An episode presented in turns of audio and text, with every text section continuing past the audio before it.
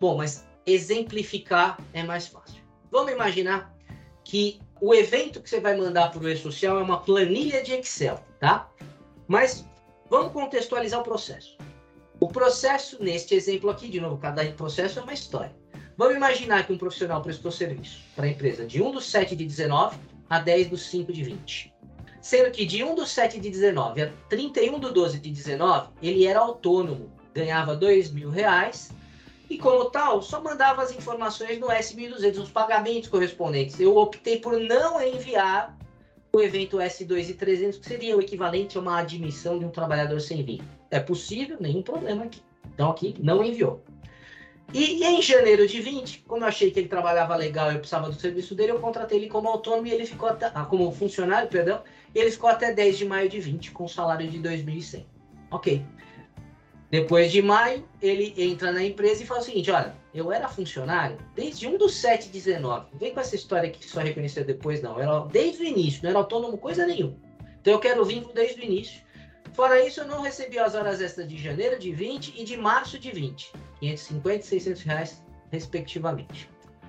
O juiz analisa tudo, maravilha, e fala o seguinte: verdade, você tem toda a razão. Então, reconheço o seu vínculo, reconheço a necessidade de pagamento das verbas, das horas extras, reconheço por, por conta do vínculo o pagamento do 13 terceiro daquele período que você estava como autônomo, por consequência, o recolhimento da contribuição previdenciária incidentes por toda a condenação, porque você está pagando hora extra agora, está pagando 13 terceiro agora, você não teve tributação de previdenciária sobre isso.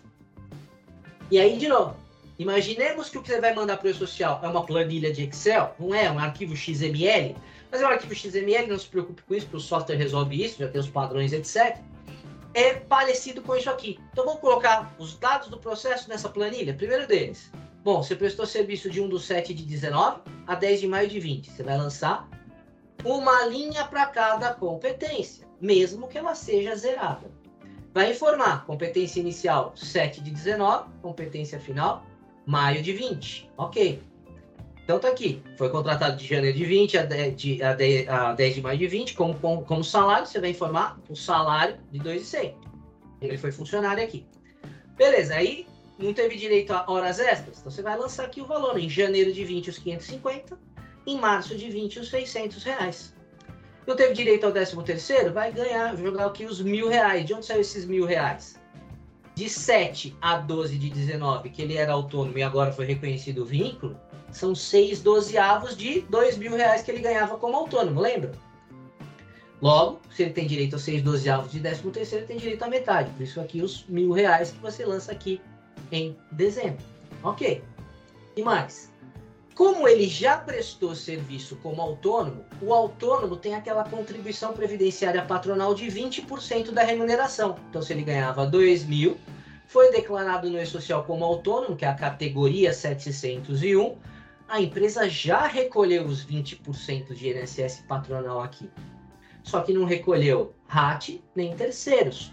Como ele agora tem o vínculo reconhecido desde o período que estava como autônomo, é esta informação prestada corretamente que vai apenas sensibilizar o e-social, na verdade a DCTF Web, a fazer o recolhimento, né, o cálculo da contribuição residual, nesse exemplo o RAT e os terceiros, tá?